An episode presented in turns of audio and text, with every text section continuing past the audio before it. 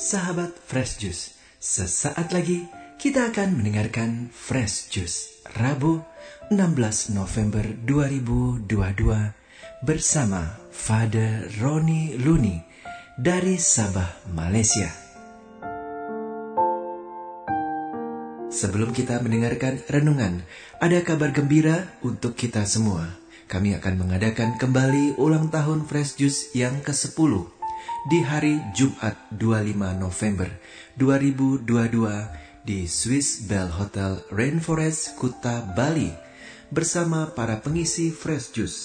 Antara lain Romo Yandi Buntoro CDD, Romo John Laba SDB, Romo Revi Tanot, Romo Albertus Joni SCJ, Romo Siprianus Tukan SSCC, Romo Iwan Karwayu, Pasutri Yofi, Natasa, dan Joshua, Johan Eng, Ibu Linda Wahyudi, Feice Novi, dan pewarta OMK Gregory Tan Kik Andy Heroes 2022, Alan Kewas, admin Fresh Juice Yudi Rita dan Hana.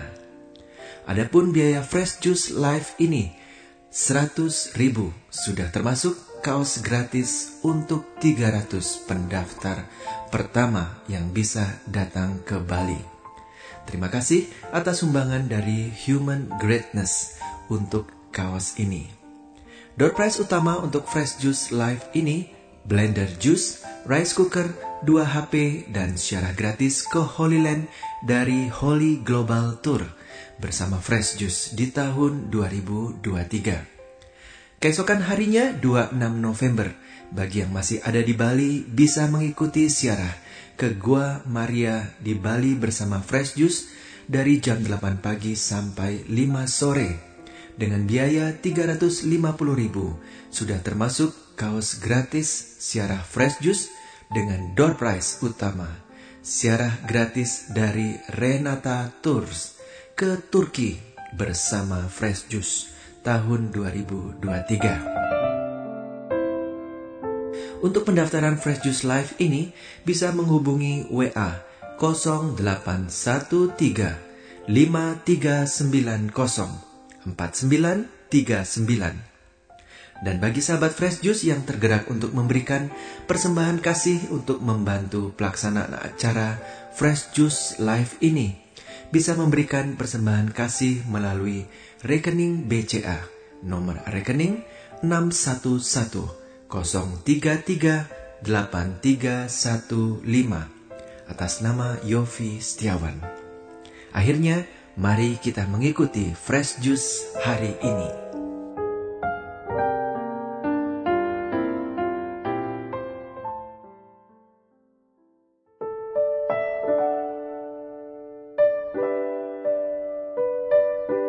Selamat sejahtera dan salam damai Kristus kepada semua pendengar setia Fresh Juice.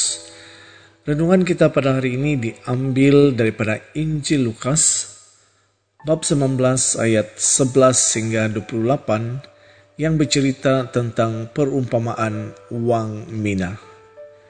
Oleh itu marilah kita mempersiapkan diri dan hati kita dengan hening seketika untuk mendengar dan menerima kabar sukacita Tuhan melalui firman-Nya.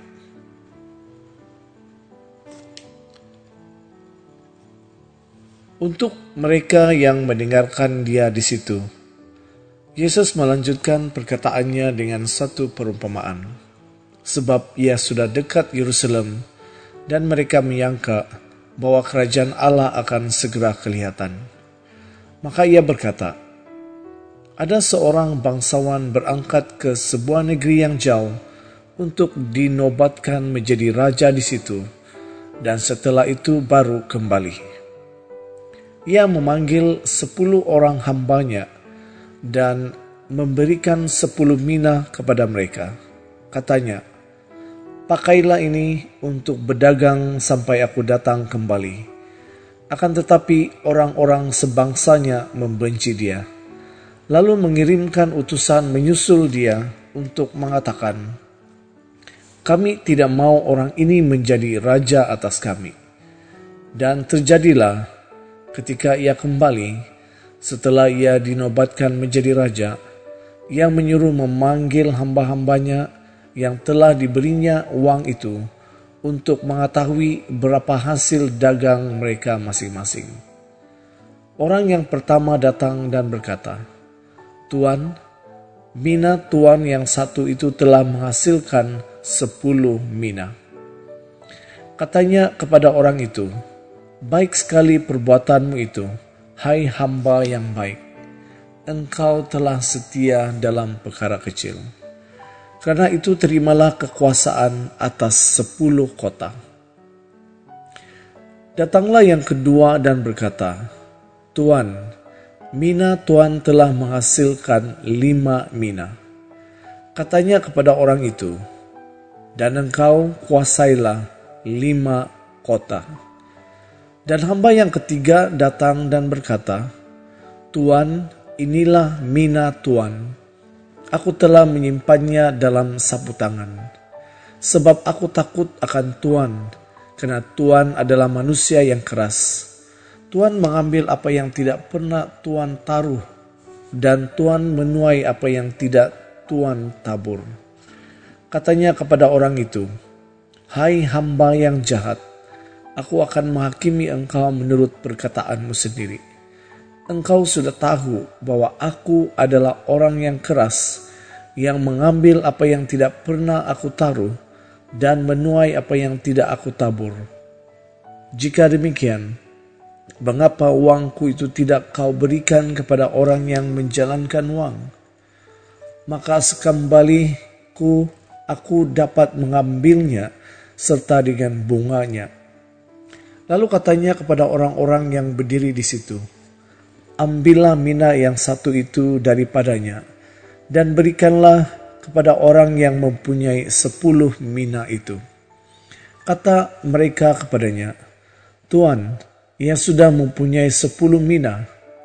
Jawabnya, aku berkata kepadamu, setiap orang yang mempunyai, kepadanya akan diberi. Tetapi siapa yang tidak mempunyai, daripadanya akan diambil juga apa yang ada padanya. Akan tetapi semua seturuku ini yang tidak suka aku menjadi rajanya, bawalah mereka kemari dan bunuhlah mereka di depan mataku. Dan setelah mengatakan semuanya itu, Yesus mendahului mereka dan meneruskan perjalanannya ke Yerusalem. Demikianlah Injil Tuhan. Saudara-saudari yang dikasihi Tuhan, cerita atau perumpamaan yang kita dengar sebentar tadi, jika diartikan dalam tafsiran yang lebih luas, dapat diuraikan sebagai berikut. Tuhan serupa dengan Allah, hamba serupa dengan manusia, dan minat pula adalah karunia yang sudah Allah berikan kepada manusia Perumpamaan Minah ini menggambarkan bahwa setiap orang percaya yang telah diselamatkan memiliki tanggung jawab untuk menggunakan apa yang dikaruniakan kepadanya dengan setia.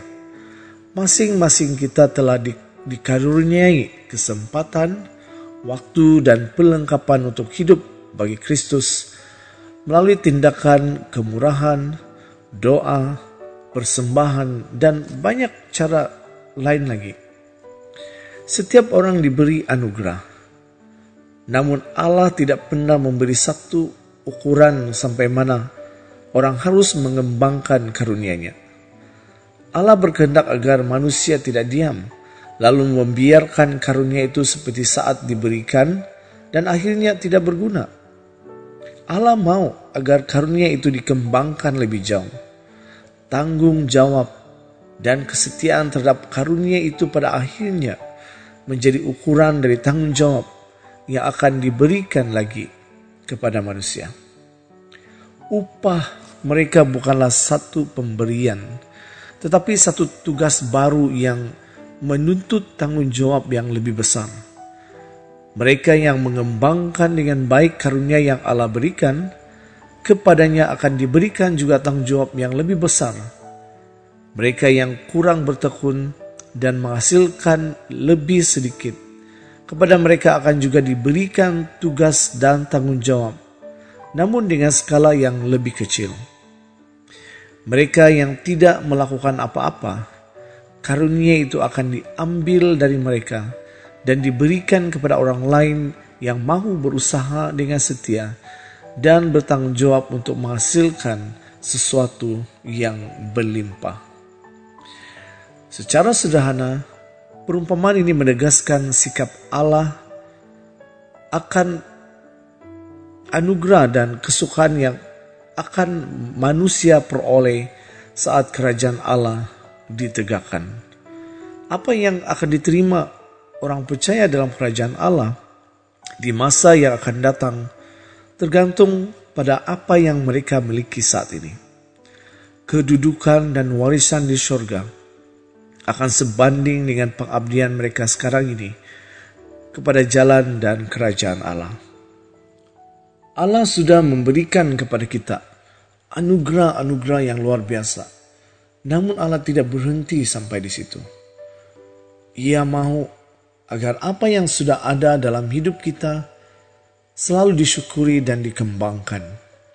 Cara-cara sederhana untuk selalu mensyukuri dan mengembangkan karunia itu adalah dengan tetap setia dan bertekun dalam doa, menunjukkan kualiti hidup orang Kristen di tengah dunia masa kini, mau menjadi sesama bagi semua orang, tidak segan dalam memberi pertolongan dan menggunakan bakat-bakat yang kita miliki untuk semakin memuji dan memuliakan nama Tuhan.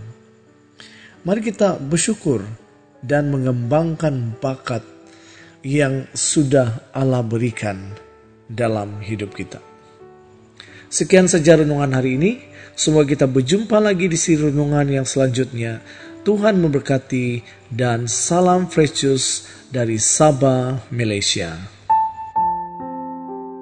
Sahabat Fresh Juice, kita baru saja mendengarkan Fresh Juice Rabu 16 November 2022. Saya Yofi Setiawan beserta segenap tim Fresh Juice mengucapkan terima kasih kepada Father Roni Luni untuk renungannya pada hari ini. Sampai berjumpa kembali dalam Fresh Juice edisi selanjutnya. Jaga kesehatan dan salam Fresh Juice.